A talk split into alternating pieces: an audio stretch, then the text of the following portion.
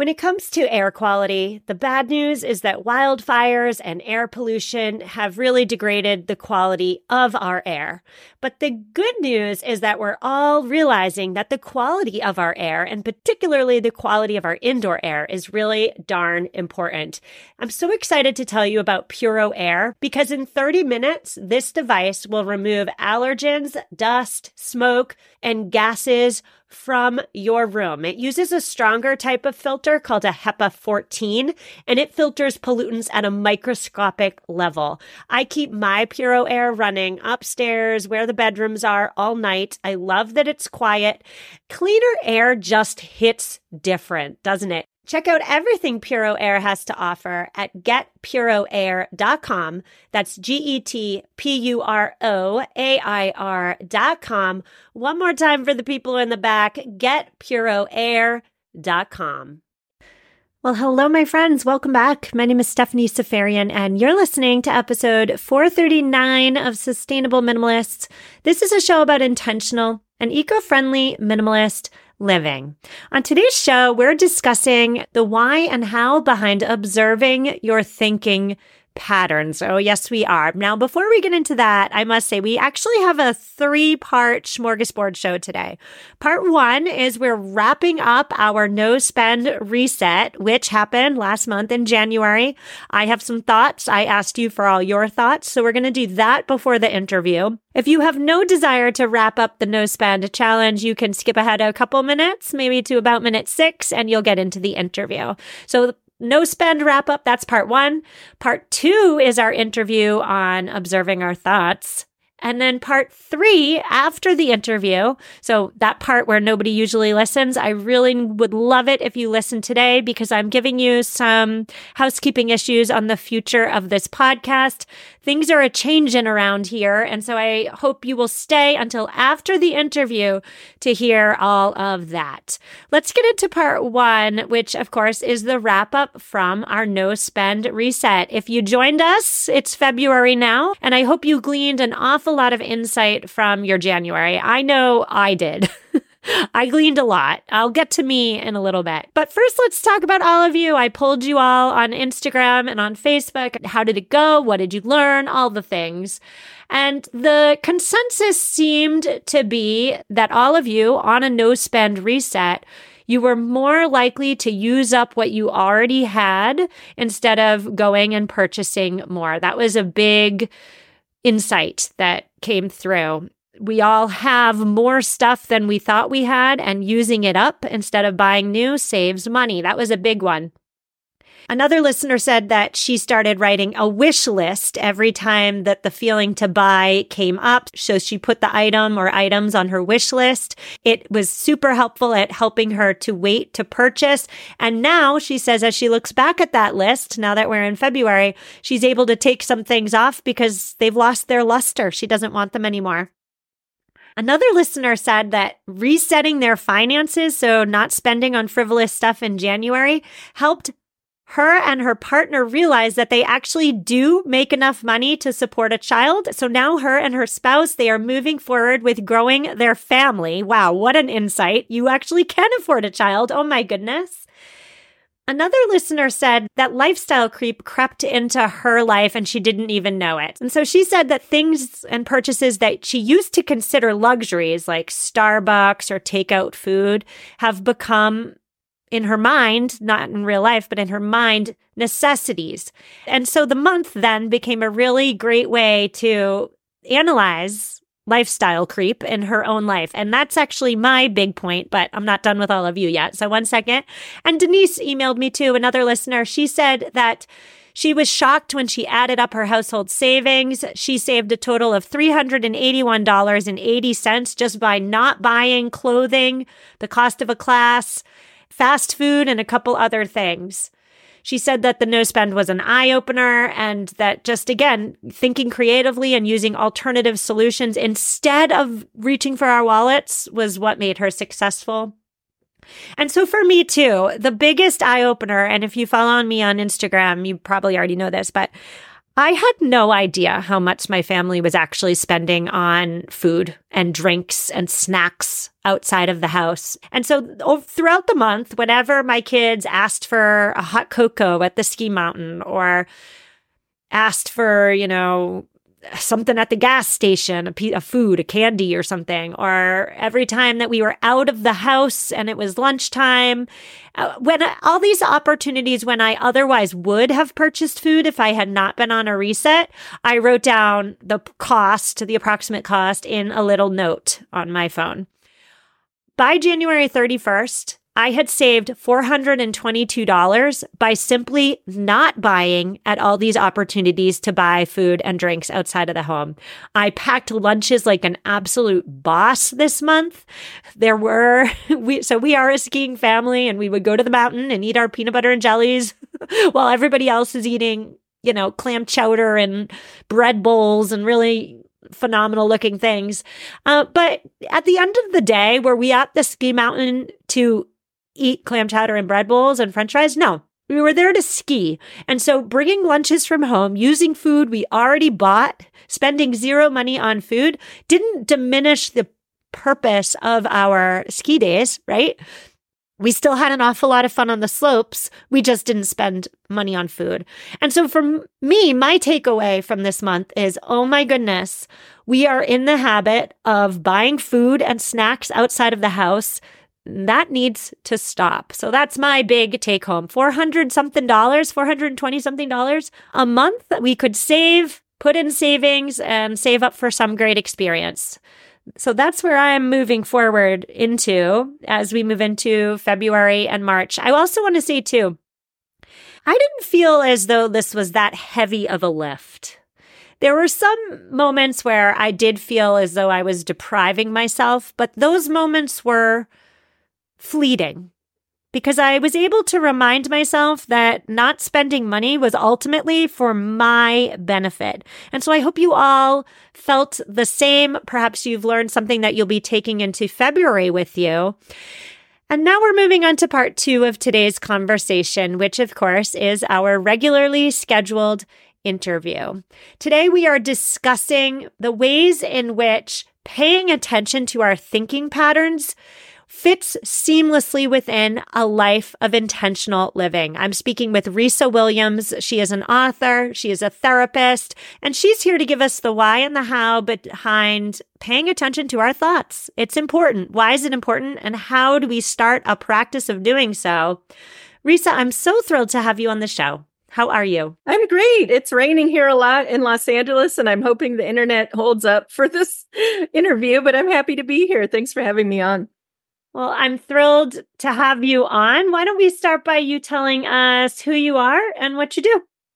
I'm Risa Williams. I'm a licensed therapist here in Los Angeles. I'm a time management consultant, and I'm the book author of four books, including the Ultimate Toolkit book series, which is the Ultimate Time Management Toolkit, the Ultimate Anxiety Toolkit, and the Ultimate self esteem toolkit. And I have a new book called The Procrastination Playbook coming out this year for anyone out there who needs help with procrastination. Do I also host the Motivation Mindset, which is a productivity podcast? Can I just say, Risa, I read two of your books and I love a good self help book, but only if it doesn't have a bunch of random stories that I don't care about. I feel like a lot of self help books I feel like the editor or the agent said you got to meet this certain number of words requirement. And so these self help books put a lot of stories in that are only loosely related to what they're talking about. And I yeah. love your books because they get right to the point. I get the information that I need so that I can apply it to my life. Big plug for your books. Today, we're talking about our thinking patterns, paying attention to them. Our thoughts, spoiler alert, listeners, our thoughts are not always having our best interests in mind. So, for those of us, Risa, who are interested and dedicated to living a life of intention, and I'm going to go on a limb and say that all of us are, I mean, this is an intentional living show. Why, in your capacity as a therapist, does paying attention to our thought patterns matter?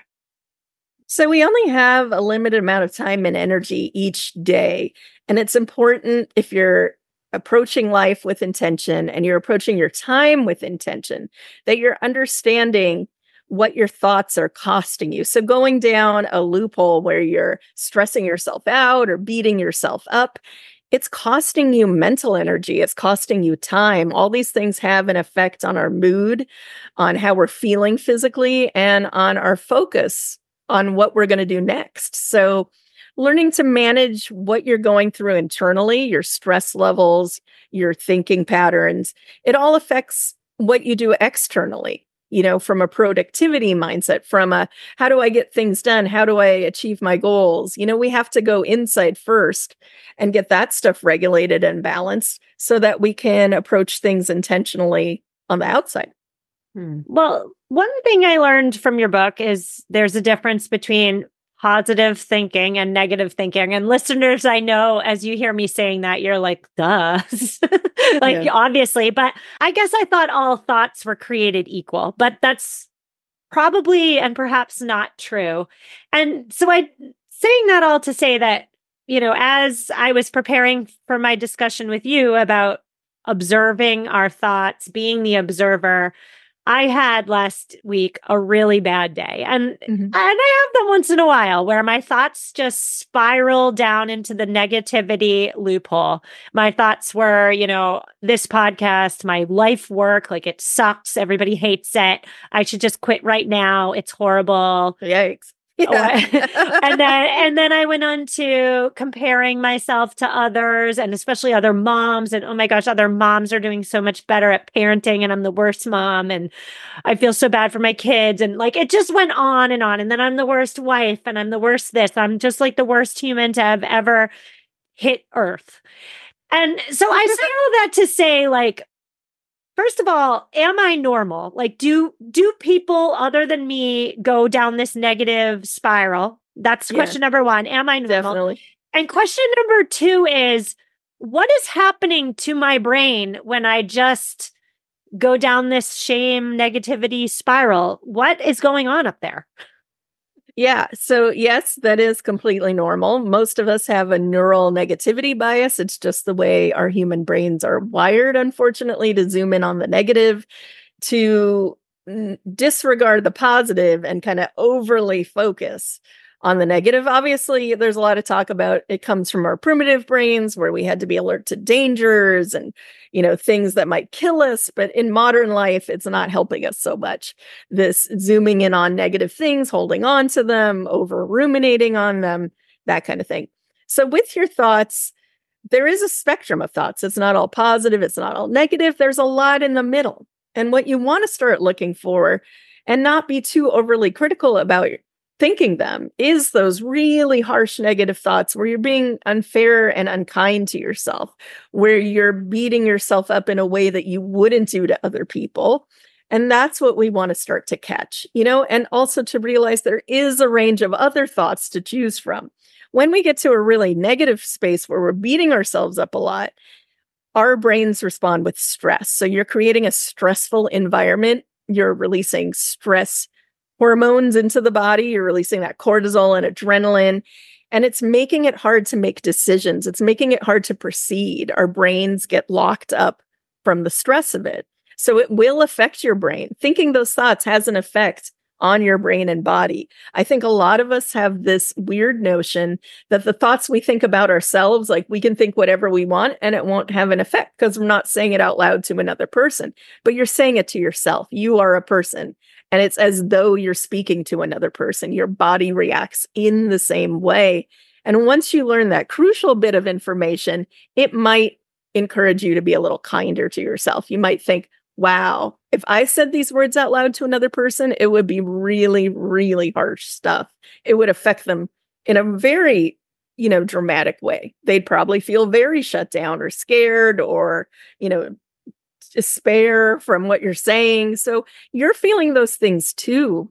And we can influence what we feel by just changing it a little bit. You don't have to shift way over to a super happy, positive place for it to have an incredible effect on your energy and your mood. You just have to move away from the harsh, beating yourself up thoughts. Um, so I guess one way to look at it is just avoid going way to the deep end with that. And you'll already see a big improvement in your mood. You don't have to think I'm the greatest person ever all the time to feel happy. You just have to not beat yourself up so much, if that makes sense. You have to remove the overly critical types of thoughts as much as possible, or at least neutralize them and see them from far and think, that's not me. That's just a harsh thought I'm thinking. And that's where you begin. So I'm on board, Risa. I hear you that these negative thoughts, especially when you're in the spiral, like it's not serving you. It's not helping you. It's not making the quality of your days better. It's not motivating you. Yeah. I hear all of that, but how? How do yeah. we stop ourselves from just being swept away? It's like a train off the rails. How do we say, I'm not getting on that train that's going yeah. else? Well, you have to find a little bit of space in your thoughts. Look at the thought a little more. It's not you, it's just a thought. It's just a chemical state of your brain in that moment, right? And think, this is a harsh thought I'm thinking. Do I want to continue down this path? What is another way to look at this? I have a tool in the book called the Evidence Investigator, which helps with this, where you look at things and you kind of tease it out. Is there evidence to support this thought? You know, is this a real thing that is happening right now? Or is this just a catastrophe I'm creating in my own brain? Is this an imaginary movie, disaster movie I'm playing out in my brain? I like your emphasis on finding evidence because if you don't know, now you know. Our brains do not always tell the truth. They lie to us. Yeah. I have had multiple instances in my life in which I've caught myself telling myself thoughts that are completely untrue. Just as an example, one time, you know, I had an injury. I was, I had a running injury. Running is a big part of my life. It was in the grand scheme of running injuries, not all that serious, but I had bent down to pick something up and the injury, you know, screamed at me. It flared. I felt it. My brain immediately said, as so I'm like, kneeling down to pick something up off the floor, and my brain says to me, Up, oh, there's the injury. Guess you'll never run again. Yeah. And I will never forget this moment, Risa, because I popped back up and I thought to myself, wait a minute, that's not true. Yeah. I've had way worse running injuries and I've always found my way back to running. This is not true. Exactly. Why yeah. am I saying this to myself? It's not it's not doing anything for me. It's not helping my well being. It's not helping my recovery. It's doing nothing for me. This thought yeah. is doing nothing for me. And so, again, spoiler alert, listeners, our brains are not always having our best interests in mind. I guess I want to talk to you about your thoughts on uh, the strategy you call instant replay, which is that mental replaying of our negative histories, our greatest mistakes, our negative situations in the past. Because whatever we're deciding to instantly replay on the screen of our brain, um, that does affect our well being. It affects the way we feel. And so, my question here is yeah, it's easy to just say, oh, I should change the channel, right? Because yeah. this is negative and it's, you know, bringing me down. However, I'm wondering should we ever be replaying some of those demons from our past, some of those traumas from our past, so that we can unearth them and then heal? Like there's a disconnect between just never feeling anything or never like thinking anything bad, ne- never replaying any negative memories versus doing it too much and just living in that space. Yeah. Well, I think it's important to realize that there is a spectrum of thoughts, right? It's not all very negative, catastrophic thoughts, and it's not super positive thoughts about how incredible we are. It is a range, and we're trying to find maybe moving ourselves to the middle more before we can move to the higher end of the scale. So it's about walking yourself over to the happier thoughts but first, you have to go through the neutral thoughts, which is just state the facts. You know, it is what it is. Here's the situation. Here's what's going on. I'm in pain. I'm running. I'm a little worried about that. We state the facts without adding a catastrophe or a layer of beating ourselves up. So I have a phrase, just the facts, just state the facts, and then leave some space and see where your brain goes next. And another question you could ask yourself in that moment is Is this thought helping me or hindering me? Because the answer will come to you right away. This thought is hindering me. This thought is holding me back. This thought is making me feel terrible. Do I want to think it right now? And then if you have a concern or a worry that is repeating itself a lot, what is a small action I can take right now? Is there a small action I can take right now?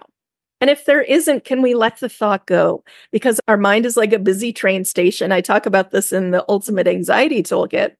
The thoughts come and go like trains. Which one are you going to choose to get on? Whatever thought you like if it's a train, whatever train of thought you choose to get on leads you to a different emotional destination. So are you going to get on the train that's doom and gloom and worry and like, oh God, everything's falling apart? Or are you going to take a second and get on a different train where maybe you could say, I'm figuring this out. Let's see where it goes. I'm going to take it one thing at a time and move move on from there. I love that analogy, Risa. That is so good. Like, oh, there's so many trains coming into the station. It's a, busy, it's a busy place. But like sometimes it feels good to get on the bad train. sometimes it feels good to get on the negativity train. It is oh. a good tool, the the train station tool, because we want to learn to pause before we decide where we're going emotionally. Like have a strategy these types of thoughts are not going to lead me to a good place. It's going to maybe mess up my day. It's going to ruin my intention for what I'm doing with the next segment of time. It's going to make it hard to get through that next appointment or in terms of thinking intentionally. I need to decide where my mental energy is going in a more intentional way because I only have so much energy, especially as a busy mom or a busy person you know, we don't have a lot of time to go on those trains to the doom and gloom sometimes, right? Like life is pushing us forward. We have to focus on what where we need to go next. So it's not about suppressing those thoughts. I think we need to think them and we need to acknowledge when things are bad or uncomfortable. We don't want to stuff those down. But we also need to think, okay, I've now thought this through. I feel really bad about that what is the next action I can take to not feel bad? Or what is the next thing I can do? And if there isn't a thing I can do, can I let this go for now and see what happens next? Uh, I really love this metaphor. So I'm going to just say it out loud because I'm an extrovert and my thoughts, like as I'm making coherent thoughts, they come out my mouth as they're coming. That's what an extrovert does. So So I think a lot of us think that we are our thoughts, but that's actually not true. Our thoughts, as per mm-hmm. your metaphor there, our thoughts are trains coming in and pulling out of the station. They're going all different directions. They're going here, there, and everywhere. We're not the thoughts. The thoughts are the trains. We are the person standing on the whatever that is, the platform, and we get to decide which train takes us away. Hello, sustainable minimalist listeners. Are you committed to living a greener and simpler life? Well, meet Home Threads, your ally in more sustainable and minimalist home decor. As the total destination for decor and furniture, Home Threads helps you define your minimalist lifestyle while respecting the planet. Discover their exclusive Haven collection they use many sustainable materials without compromising on style. And here's the best part. Home Threads always has the best value. It was time. After nine years of living in our home, it was time to replace our outdoor furniture. And my husband and I, we went to Home Threads. We have a Home Threads patio umbrella and a new bench. And oh my goodness, we are so in love. Create a home that reflects your commitment to the environment. Visit homethreads.com slash sustainable and get a code for 15% off your first order. Homethreads.com slash sustainable. Love where you live. So many of us have chaotic closets that are crammed full of clothing items, and yet somehow we still have nothing to wear. Well, upgrading to high quality and affordable pieces from Quince when you need them is a game changer. They offer organic cotton sweaters and washable silk tops. My 100% Mongolian cashmere sweaters are my go to. Not only are they affordable, but the quality is top notch. They wear better than the cashmere sweaters that are double their price. Indulge in affordable luxury. Go to quince.com slash sustainable podcast for free shipping on your order and 365 day returns. Q-U-I-N-C-E dot com slash sustainable podcast to get free shipping and 365 day returns. One more time, quince.com slash sustainable podcast.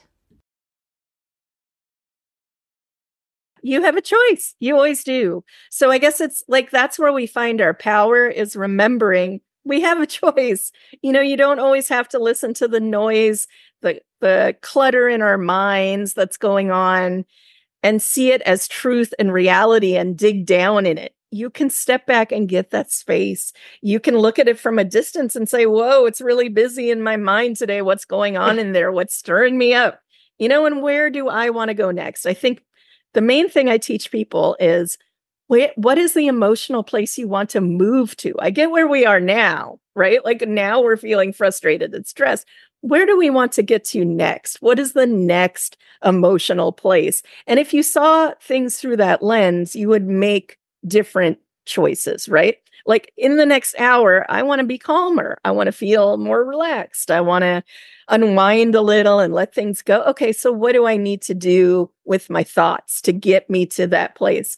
And this is why, you know, sometimes when people go on vacation, they think it's magic, like they'll just end up on a beach in Hawaii and they're going to feel all those feelings. Well, we haven't practiced those feelings. So you're going to take whatever stressful state you're in to the beach in Hawaii unless you are actively bringing your stress down. Like just because you go on vacation or go to get a massage or a spa doesn't mean we're going to connect with those feelings because we haven't mm-hmm. paved the way in our brain to feel them. And it's very simple to start to do that. You could think, oh, in the next hour, I'm going to drink a cup of tea and look out at the rain that's happening behind me, and I'm going to bring the stress down a little bit. You know, I'm going to start to intentionally change what train I'm getting on because the train I'm on now is leading to stress, frustration, you know, mm. that kind of thing. Yeah. Yeah, that makes a lot of sense. And something else I learned from your book, Risa, that really struck me was that for a lot of us, myself included, I'm usually waiting for some external thing, like some positive thing to happen in my life or maybe I get some praise, or maybe something good goes my way. And then I take those things and then I internalize it to, you know, make my day good, right? To have positive thoughts. But you make the argument, and it makes total sense, that we should not be waiting for something outside of us, external praise or uh, external goodness to happen. That's not a good and effective strategy for tweaking our thinking long term. So, can you speak more on that? Like, yeah. why is it important that we, number one, yes, observe our thoughts, which we've been talking about, but number two, take control of our thoughts instead of like hoping something good happens in our lives? Yeah, yeah, yeah.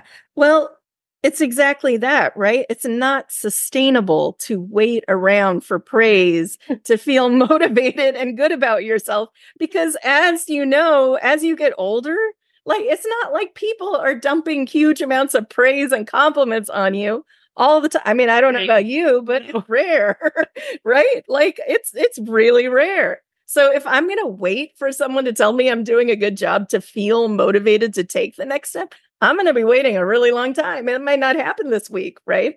So, from a practical point of view, you need to generate that for yourself. You are a person who can tell you those things that you need to hear right now. You're doing a good job. You're taking those little steps. Small steps add up. You're figuring it out. You're you're moving yourself forward. The things you would say to your own kid, we should be telling to ourselves all the time. And remember, because we tend to think a lot of negative thoughts each day and we can't help it because we're human, we need to generate that kind of motivational self talk just to balance out the negative talk, right? We're not even talking about a surplus. We're talking about just balance it out. So even if all day long I'm saying, you know, I did a good job. I finished that podcast. We had some internet issues, but I got through it. I did a good job. I showed up. I did what I could. I'm moving on to the next thing. Let's see what's next. I would talk to myself like a kid, and that would make me kind of calm down. My nervous system would bring the stress down a little bit. I can go into the next segment of time now feeling a little more motivated. We're not talking about a huge boost, but we're talking about like, I'm getting through these segments of time and I'm not letting the stress build so that at the end of the day, I'm beating myself up and think about all the things I did wrong.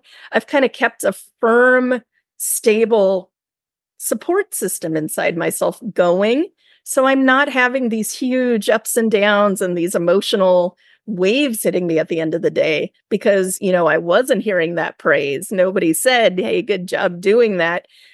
You know, and honestly, we, praise is great. I wish we all gave more of it and got more of it.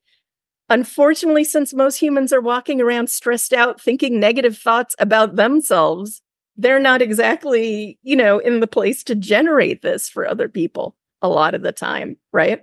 So I think to see it more practically, waiting around for that stuff is going to mean that you're not feeling it as much. If you want to feel those feelings, you need to practice them now. And you're the person who can give you those feelings because you're here now and you're capable of it. You just have to take it in little stages and not expect yourself to feel huge bursts of confidence from the get go. It takes a lot of time to build that muscle. It's like training anything. You know, a year from now, if you're practicing these things, you're going to be feeling a lot better consistently than you were before. But it does take time and an, effort and a little more conscious, deliberate action of not letting yourself go down those rabbit holes. Mm. You said so much there, Risa, that I want to just emphasize. Number one is uh, adults, or at least this adult, me, me as an adult, I get almost no positive praise in my no, daily it's, life. the truth, right? Like, let's just be honest. Adults are not walking around praising each other all the yeah. time. It's not happening. It's really not. And no. I mean, like, I think about my kids. They get praised for tying their shoes. They get yeah. praised for Everything. getting out the door on time. They get yeah. praised for eating their salad. Like they get praised for everything. Um, I get almost no praise, but I get an awful lot of criticism. And I don't think this is just me. I think this, this is, is adulthood. Yeah, right. And that's so why adulting is so hard. yeah. And so if we're waiting for some external source of like goodness or happiness or well-being or positivity what we're really doing then is we're taking our well-being and we're giving it to somebody else. We're putting it in their hands. And so that is not refilling our own battery. So you are depleted. You're giving out all these praise and compliments to your kids from a depleted place. You have not replenished that for yourself. And we can give more of that to other people if our own place is coming from abundance, right? Like if we're talking to ourselves in such a positive way, it's naturally going to spill out onto other people. We'll see someone doing something awesome and we'll be the first person to be like, oh, good job, because we're talking to ourselves in that way. So the way you talk to yourself influences how you're going to be talking to other people. And here's a key point what you're going to hear, because people do compliment us sometimes. We actually won't even hear it if we haven't practiced telling ourselves nice things. So if you do want to hear those compliments that are rare, when you get them and fully feel it, like somebody says you did a good job, do you feel it? Do you say, yeah, you know, I think I did okay? Or do you say, no, no, I made a bunch of mistakes and you brush the compliment aside? So with that compliment you've been waiting for months to hear, now you're not accepting it. And I'd say that's the problem I see with many grown-ups. They want compliments, they want praise. When they get them, they deny them, they reject them, they brush them aside. They tell themselves, "No, I didn't deserve that. They didn't mean it. I didn't do a good job." And so we're back at square one. Our brain has gotten no praise for doing any of the things that were hard for it to do. Yeah. So we've touched on affirmations, but I really want to drill down on them because I feel like affirmations get a lot of attention in 2024, but they also seem really kind of, I don't know, I don't know what the word is like. App, mm-hmm. like oh like let's tell ourselves how great we are because they're not yeah. getting it from other people it just kind of seems ridiculous. I don't know yeah. what the best. Well, a lot of is. people don't connect with it. It feels cheesy, yeah, for them cheesy. to do, and they haven't practiced a version of it that feels okay to them so that it's just your brain is going to reject it. So it doesn't do much good to say an affirmation to yourself if you're not emotionally connecting with it. You're just saying words. It's like saying any words. Your brain doesn't know where to file it emotionally. Mm. So if hmm. you're telling yourself, I'm great, I'm wonderful, you don't believe it, you don't feel that feeling, it's not going to have an effect on your mood, right? And so this is where people get really frustrated with affirmation. What I told myself I was great, I feel terrible. Why isn't it working? First of all, these things take time. Second of all, it's not like a genie in a bottle. You can't just say it once and now you're confident, right? Second, it might be what you're saying to yourself. So in my book, I go for more gentle, neutral types of phrases. So we move away from this feeling like everything has to be extreme. I have to tell myself I'm this amazing person, which I don't believe. No, you can just say, you know, you're figuring things out. You're doing a good job today learning something new. Mm. I highlight lifelong learning. If you embrace that, if you think I'm never done learning, I'm never going to be perfect. I'm going to keep learning. I'm going to keep making mistakes and growing from them. And that's life. That's the life journey. So if that was your philosophy, how would you talk to yourself differently? It changes the way you would say things to yourself. Something that is real in my life is that I don't celebrate my small wins or my small successes or things that I do that other people, like if they were looking in on my life, they'd be like, whoa, she's rocking it. Yeah. Uh, I don't I don't celebrate them for myself. So I've talked about running before. Like I'll just go with that analogy. But like over the weekend, you know, I did a long run. I ran way more miles than an average person would run in a whole week, but I did it in one sitting. And my thought was, okay, it's over let's just move on to the next thing. But I'm working on saying, like, holy moly, Stephanie, you're a freaking rock star. You just ran 16, 18, 20 miles. Good for you. And like, take the yeah. 30 seconds and really absorb the pride essentially i think it is the pride yeah. of doing something and it and running 16 20 miles like isn't a big deal for me because i do it all the time but it's a big deal. And yeah. so I say that to say to other people, like maybe you just did this amazing presentation at work for a hundred people and you think to yourself, oh, that's not a big deal. I do that all the time. I personally, as somebody who sits in her pajamas all day in her house, like I think that's a big deal. Yeah. So, what would you say to somebody else who just did that for the first time? You should be saying that to yourself, like, "Oh my goodness, yeah. You rocked it. Good job. We all need to be celebrating our small successes because they're not small to other people and they're only small to us because we're doing them. Do you agree yeah, with that? Of course. I mean, I'm all about the small wins. I think we need to look at praise. I think people, especially a lot of women I work with, have a strange relationship with praise. Mm. There's a feeling in this especially in our culture. Like, I can't accept praise. I'm going to look conceited. I don't want to make people feel bad and whatever. We internalize all sorts of weird beliefs about praise. I want to move you away from that by just looking at it as kindness to yourself. It's just being kind to yourself. You just did a really hard and stressful thing that was hard for your body, hard for your brain. Be kind to your brain and body. Tell your brain, hey, thanks for getting me through that that was really cool. That was hard. We did it. I got a little stressed out, but I did it. I got to the end of it. So you don't even have to wait till you're running a marathon to tell yourself this. This could just be you did the dishes tonight and that was hard after a long day of work. Yeah. And you did it. Give yourself a pat yeah. on the back. It's kindness. What is wrong with being kind? What is wrong with being kind to yourself? Look at how kind you are to other people. You deserve that too. We're all worthy of our own kindness. If we can be kind to other people, we can be kind to ourselves. We can always be working on that muscle and really just practice the feelings you want to feel. You want to feel more confident. You want to feel more relief. You want to feel like joy that you did the thing you set out to do. We need to practice it. And the best way to start is with the little things you don't have a lot of resistance towards. I did that load of laundry. I got my kids to school. I helped them with their homework. I wrote this page in the next book I'm writing, whatever. The little things are the way you build that muscle up. So when you get to the big thing, like running the marathon, you actually feel proud of yourself. We have practiced the feeling you wanted to feel. Mm, yes. I love that. We need to be, instead of looking for kindness outside of ourselves, instead of waiting for people to be kind to us and build ourselves up, we have the ability, we have the capability as human beings to build ourselves up. Our, we don't need to wait for anybody else. So I love that. Well, Risa, what a conversation.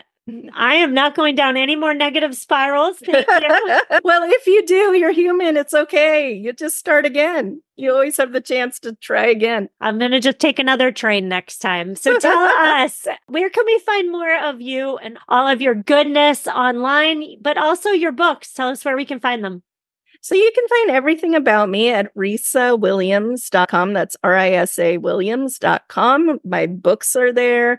I sell planners. I have a goal setting journal out. I run goal setting groups. We meet once a month. If you want to come work with me, get a dose of positivity and some support from really awesome people, you can sign up for that.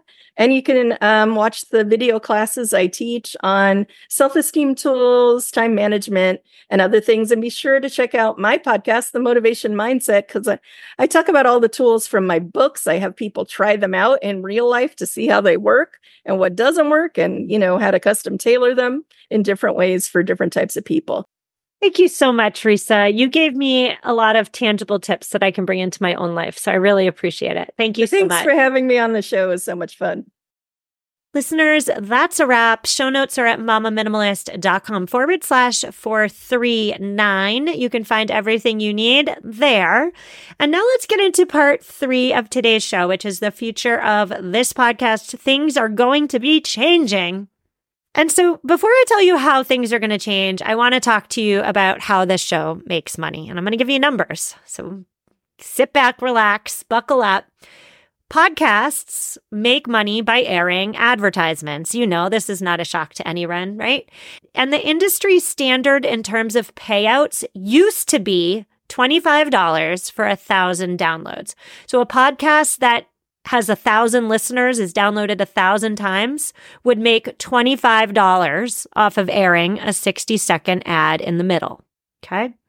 A show of this size, so about 10,000 listeners an episode, a show this size would theoretically, in a perfect world, make $250 off of one 60 second ad the really big shows, so the Joe Rogans of the podcasting world, let's say they have 100,000 listeners, they'd be making $2,500 off of an ad. That used to be the industry standard. But these days, guess what? That industry standard of $25 per 1,000 downloads that number keeps getting pushed lower and lower and lower. These days, the offers that I'm receiving from brands are coming in at around $19, $17. And so an ad that used to let's just say made me $250 it's now making me $190 or $170 so it's the same spot the brand is still getting exactly the same as they used to get for $25 and I'm still doing the same amount of work on my end. But this show, which by the way has a lot of bills, this show keeps taking home less and less. It's making less and less money. So I do not know what the basement is. Like if we're playing limbo, how low can you go? I don't know how low that number is going to get. But this show simply cannot financially, we cannot financially stick around to find out. And so let me just say too about that 25 number. Okay, used to be 25, now it's 19, 17. I'm getting offers for 17, 16 dollars. Well, let's not forget too that there is a middle agency in there that's taking 30%. So a $19 CPM, it's called a CPM. When you take 30% out of there, that's $5.70 ish cents. So the agency ends up taking $57 and my take home for airing that 60 second ad, the show's take home becomes $133. So what are the real life implications here for you, the listener, right? Podcasters like me are now being forced to essentially suffocate you, the listener, with ad upon ad upon ad just to make what we used to make. So we're not making more. We're not making millions. we're just trying to make what we made last year. And the only way we can make what we made last year is by airing more and more ads. This is bad for you because I'm pretty sure you don't want to listen to four ads in the middle of a podcast, right? I don't, as I listen to podcasts and I don't want to do that. It's also bad for me as a minimalist podcaster, right? I see the hypocrisy. I'm not blind to it. And it's also bad for the growth of this show or any show. Listeners want quality content. They don't want ad after ad after ad. Listeners do not want to be suffocated with ads. All right. So there's the numbers part. There's the why. Now let's get into the what. I have long resisted becoming a subscriber only show. I don't have a Patreon. I don't I don't have anything to sell you, but the podcast industry is changing and therefore this show needs to change as well if it's going to stay in business. So nothing's happening tomorrow, but this is what's going to happen. Tuesday's show is going to stay as is. Tuesday's show will stay free for everyone just as it is now, it will have ads in it. Okay. Thursday's shows are going to be pivoting to subscriber only. So $4 or $5 a month for four ad free, keyword ad free, no ads shows every single month. So that's a dollar to a dollar 25 a show. You can decide or not if you think that an ad free show is worth a dollar of your hard earned money. That's a personal choice. And I totally hear both sides of that argument. So, same quality on Thursday's episodes, same content, but no ads. I'm not sure yet what we're doing with headlines. Stay tuned for that. But that's what it's looking like this show is going to pivot to. So, again, Tuesday's show stays as is and free, but full of ads. Thursday's show becomes subscriber only. Now, I feel like this is a good balance because I do want to offer free content for people who are not in a place to pay $5 a month. I hear that. This show is for you. And if I put it all behind a paywall, an awful lot of you aren't going to get the content. Now, if you have strong opinions on any of this, I really do truly need, not want, I need to hear from you because again, this is your show. I'm here to serve you. And so I'm looking at this as the time for public comment. You can email and DM the heck out of me. I truly do want to hear from you. I might not write back right away, but I will read them all. And that reminds me, this potential major change to the show, it's not going to happen until at least March. So free listening three times a week until then. So let me know what your thoughts are. I want to know. Um, I truly want to know. Even if you say, hey, Stephanie, this is a horrible idea, as long as you say it in a respectful way, I'm open to it. so I'll be back on Thursday. We're airing another interview on Thursday. I'll see you then and take care.